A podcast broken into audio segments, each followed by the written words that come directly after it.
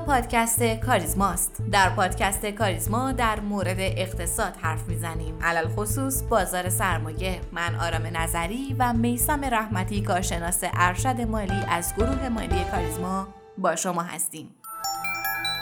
مروری بر اخبار هفته هفته ای که گذشت رو بیشتر با خبرهای برجامی سپری کردیم. از اوایل هفته طرف آمریکایی آمادگی خودش رو برای توافق امضای برجام اعلام کرد و رابرت مالی نماینده ویژه آمریکا در امور ایران گفت که ما برای بازگشت به توافق هسته‌ای در صورتی که ایران هم همین کار را انجام دهد آماده هستیم. از سمت دیگه طرف ایرانی هم دوشنبه شب طی نامه خواستار ارائه تضمین بیشتر و راستی آزمایی رفع تحریم ها شدند. در این خصوص یک منبع مطلع ارسال پاسخ ایران به جوزف بورل هماهنگ کننده مذاکرات هسته‌ای را تایید کرد. وی همچنین اظهار کرد که انتظار می رود تا دو روز آینده به طور متقابل پاسخ طرف مقابل را دریافت کنیم. در این راستا و با افزایش احتمال حضور ایران در بازار قیمت نفت کمی کاهش یافت. بلومبرگ در این خصوص نوشت تقویت چشمانداز توافق هسته‌ای و امکان حضور ایران در بازار موجب کاهش قیمت نفت شد. علاوه بر آن احتمال کاهش تقاضا برای نفت به دنبال کاهش پیشبینی رشد اقتصادی در چین در حالی بر بازارهای جهانی تحمیل شده که تولید نفت از سوی اعضای اوپک پلاس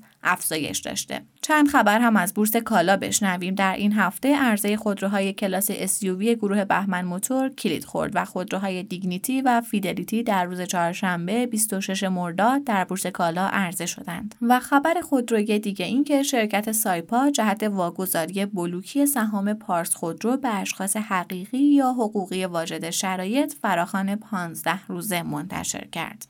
مجوز فعالیت نخستین صندوق کالایی صادر شد. در این خصوص رحمان آراسته مدیر بازار مشتقه و صندوقهای کالایی بورس کالای ایران از صدور مجوز فعالیت نخستین صندوق چند کالایی بازار سرمایه ایران از سوی سازمان بورس خبر داد. از بازگشایی نماد استقلال و پرسپولیس بشنویم که فدایی مدیرعامل شرکت فرابورس در خصوص شرایط بازگشایی نمادهای استقلال و پرسپولیس گفت که باید مبلغ قرارداد بازیکنان و کادر فنی باشگاه های سرخابی منتشر شود تا نماد نماد آنها در فرابورس باز شود.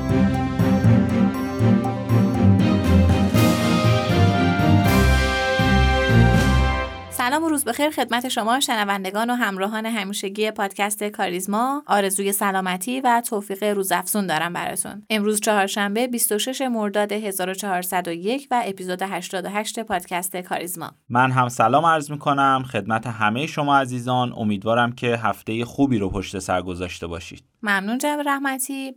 گپ و گفت این هفته رو اگر بخوایم شروع کنیم قطعا باید از برجام شروع بشه. هم به خاطر اهمیت این موضوع و همین که صحبتهایی از توافق به گوش می‌رسه و تا همین لحظه چهارشنبه همه امیدواریم و منتظریم که نتیجه عنوان بشه. و این موضوع توی معاملات بازار سهام و دلار هم کاملا تاثیر خودش رو گذاشته.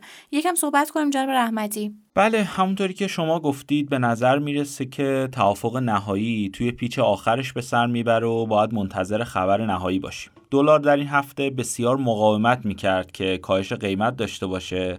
ولی در روز چهارشنبه با خبرهایی که ایجاد شد بالاخره کانال سی هزار تومن رو از دست داد. با نگاهی که به نمودار دلار می‌تونیم بندازیم باید بگیم که با از دست رفتن محدوده 30100 تومن انتظار داریم که دلار تا قیمت 28700 هزار تومن افت داشته باشه. توی این قیمت ما یه خط روند سودی داریم که باید ببینیم توی روزهای آینده چه اتفاقی میافته. توی بازار سرمایه هم این گروه خودرو به خصوص حساب ها بود که کاملا با خبر برجام رشد قابل توجهی رو تجربه کردن. ها با حجم بسیار بالا که حدود یک میلیارد هم بود تونست کاملا بالای قیمت 205 تومن تثبیت بشه. گروه خودرو کاملا ارزش معاملات بازار رو بالا برده. ارزش معاملات خرد بازار به بالای 3000 میلیارد رسیده و این در حالیه که روز چهارشنبه ارزش معاملات گروه خودرو از همه گروه ها هم بیشتر شد.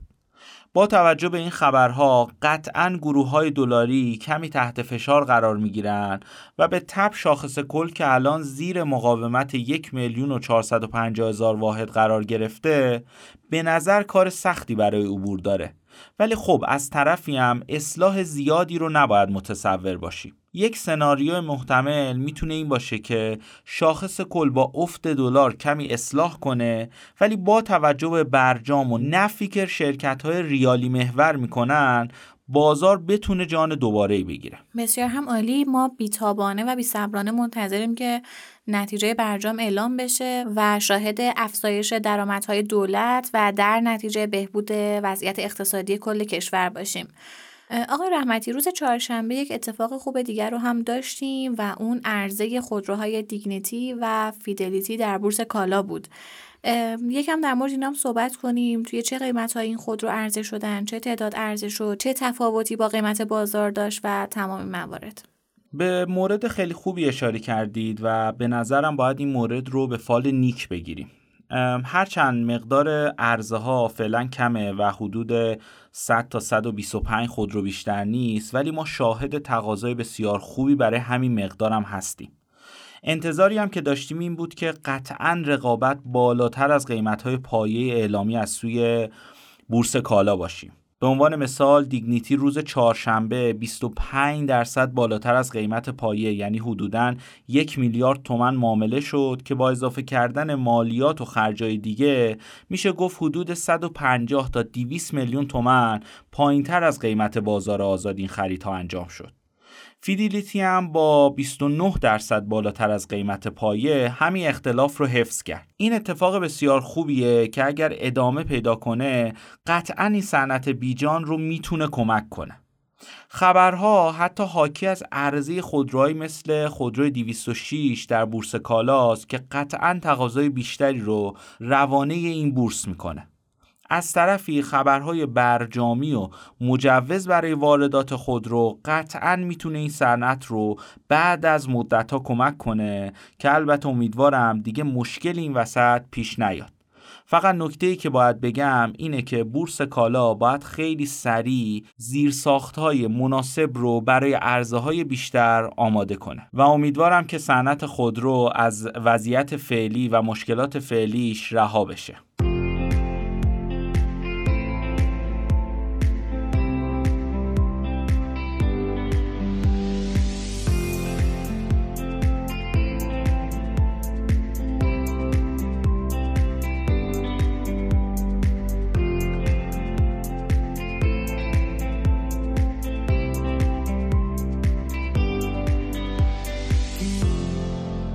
نگرانی های فزاینده ای در مورد تقاضای جهانی وجود داره. بر اساس آمار موجود و اتفاقاتی که برای اقتصادهای آمریکا و اروپا در حال رخ دادنه و در حالی که بهبود ضعیف در چین قادر به جبران کاهش تقاضای جهانی نیست در بسیاری از بازارهای جهانی شاهد افت قیمت هستیم. آهن آلومینیوم مس نیکل و سایر فلزات مهم با افت مواجه هستند. این مسئله قطعا بر بازار سرمایه و شرکت های بورسی ما هم اثر برای همین در این قسمت از پادکست کاریزما گفتگویی داشتیم با جناب آقای نیما میرزایی تحلیلگر و مدرس بازار سرمایه.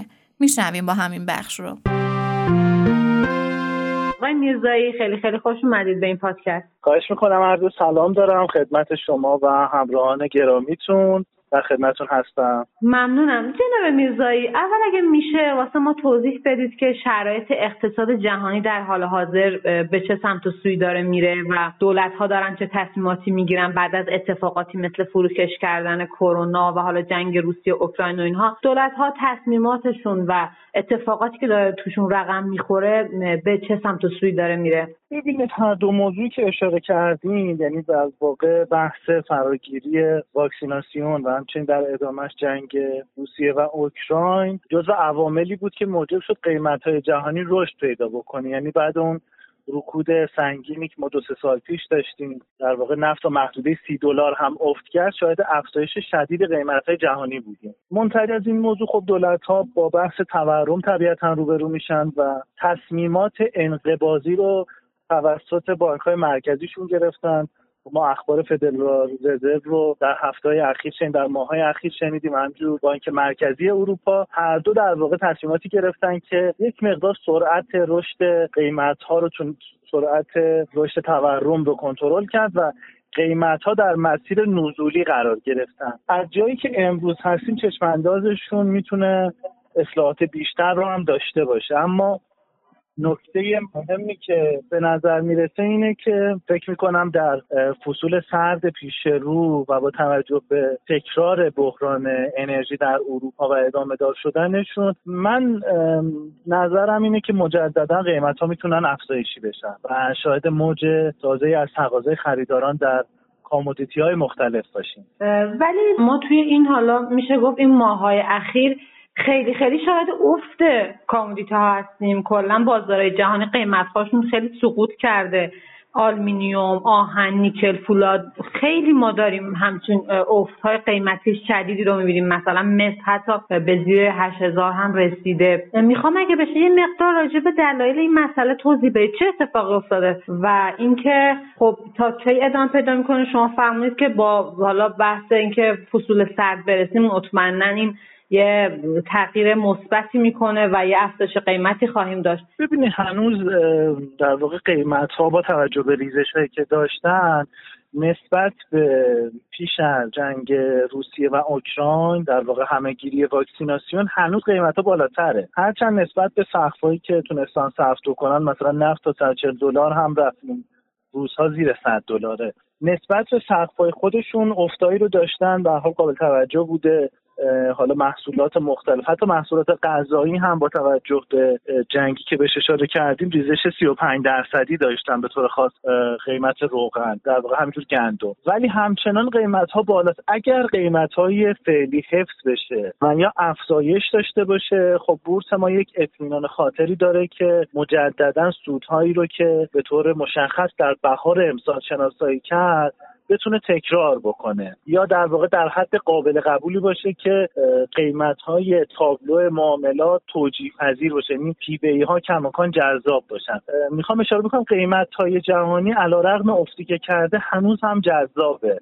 حتی با میانگین های چند سالشون هم اختلاف نسبتا مناسبی داره و توجیه پذیر تولید با این قیمت ها آخه می‌دونید مسئله اینه که الان میگن که خب حالا این شش تا فلز پایه بورس فلزات لندن توی یه شرایط قرار گرفتن که انگار نزدیک شدن به یه اون رکودی که تا حالا از بحران مالی 2008 تجربه نکرده بودن. به خاطر. همین یه مقدار این شاید نگران کننده است و من عرض کردم که خب حالا اینا دارن یه افت خیلی عجیب غریبی رو انگار دارن تجربه می‌کنن ببینید خب موضوع قیمت ها رو اشاره کردم که کماکان قیمت ها جذاب علیرغم افتی که داشتن ولی بحث رکود تیغه دیگه قیچی هست که می‌تونه بازارهای مختلف و تولید رو تحت تاثیر قرار بده. یعنی اگر رکودی که حالا شما بهش اشاره کردین سال 2008 هم بسیار فراگیر بود بخواد تکرار بشه خب می‌تونه در واقع یک تهدید جدی باشه برای بازارهای مختلف. اما نظر شخصی من اینه که ما فعلا احتمال بالا رو نباید برای رکود بذاریم. زیرا بانک های مرکزی مختلف گزارشاتی هم که ما مطالعه می‌کنیم توش عنوان میشه که حتی برای سال 2023 و 2024 مجددا موج جدیدی از تورم داریم. و خب در اقتصاد جهانی در واقع خیلی مرسوم نیست رکود تورم. ما تو ایران داریم این مسئله. ولی تو معادلات بین المللی معمولا رکود و تورم دو تا قطب متضاد هستن و با هم رخ نمیدن عمدتا. اینی که من فکر می‌کنم ترس از رکود فعلا یه مقدار احتمالش کم باشه. بله بسیار عالی. این افت قیمت ها توی بازارهای جهانی که ما شاهدش هستیم در حال حاضر و به نظر فعلا هم تا یه مقطعی ادامه خواهد داشت چه تأثیری داره رو شرکت های بورسی ما رو بورس ایران روی اون دست از صنایع صادرات محور و شرکت های صادرات محور بورسی ما؟ یه مقدارم راجع به این توضیح بدید من ممنونتون میشم. خواهش می‌کنم. ببینید خب بورس ما مستقیم و غیر مستقیم با قیمت جهانی در ارتباط هستش. به طور مستقیم چیزی حدود دو سوم از شرکت های بورسی از مارکت بازار ما در واقع شرکت های صادرات محور هستند که خب طبیعتا با بالا پایین شدن قیمت ها سود اینها هم متاثر میشه. و خب اتفاقاتی که در ماهای اخیر افتاده موجب این شده که سودها اینا به ارقام بالایی برسه در محصولات پالایشی و همچنین بحث پتروشیمیا تونستن سودهای خوبی رو بسازن. باز هم تاکید دارم اگر قیمت جهانی حفظ بشه و یا افزایش پیدا بکنه خب طبیعتا حال و روز شرکت های کامودیتی محور ما هم خوب خواهد بود. اما اگر ریزش قیمت های جهانی رو ما شاهدش باشیم در یکی دو ماه آینده که در کوتاه مدت احتمالش وجود داره خب طبیعتا یک فشار فروشی رو به کلیت بورس و شرکت های دلاری ما ایجاد خواهد کرد.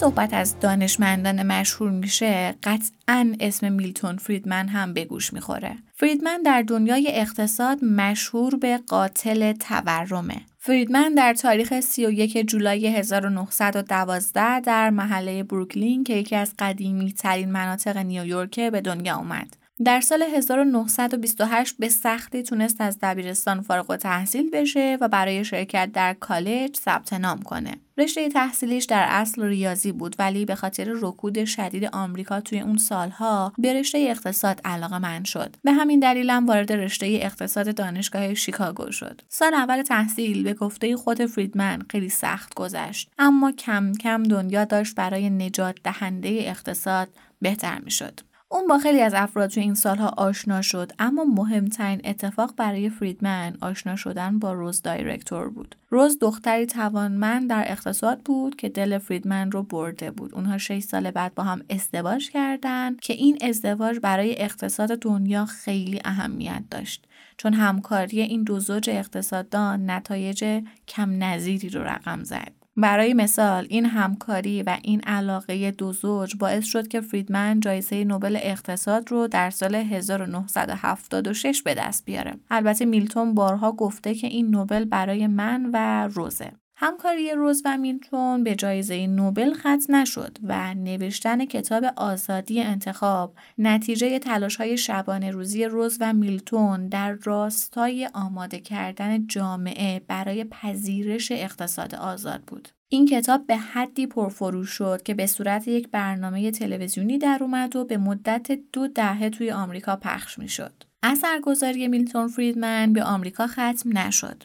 فریدمن توی تلاش های خودش برای ارائه راه حل های بازار محور توی بحث های عمومی ایده های خیلی زیادی رو مطرح کرد که نه تنها انقلاب های تاچر و ریگان توی دهه 80 میلادی رو توضیح داد بلکه سیاست های دوران گذار لهستان، جمهوری چک و شوروی رو در دهه 90 تعریف کرد. قاتل تورم یعنی همون میلتون فریدمن در مورد این پدیده عجیب توی اون زمان یک جمله خیلی معروف داره.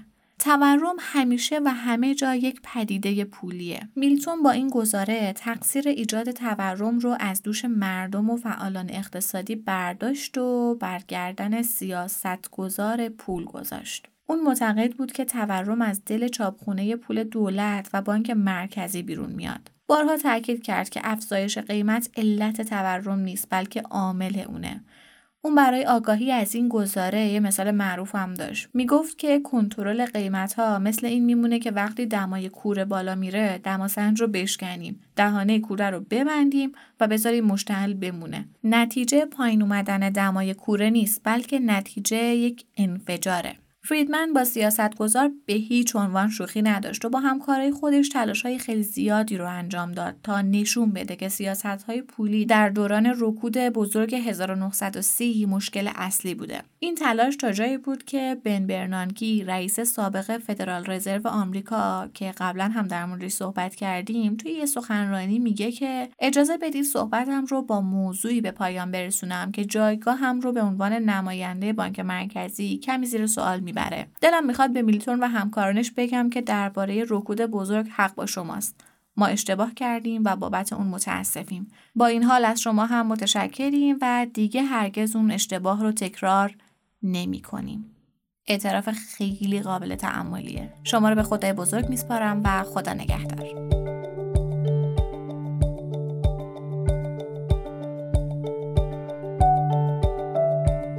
ممنون از شما که ما رو میشنوید. لطفا سوالات، نظرات، انتقادات و پیشنهادات خودتون رو از طریق آیدی تلگرام pod underline admin با ما در میون بذارید. D underline admin باعث افتخار ماست که صدای شما باشیم. ما رو هر هفته به نام پادکست کاریزما در تمام پادگیرها مثل Castbox، Overcast بشنوید و به اشتراک بگذارید. تا هفته آینده و قسمت بعد خدا نگهدار.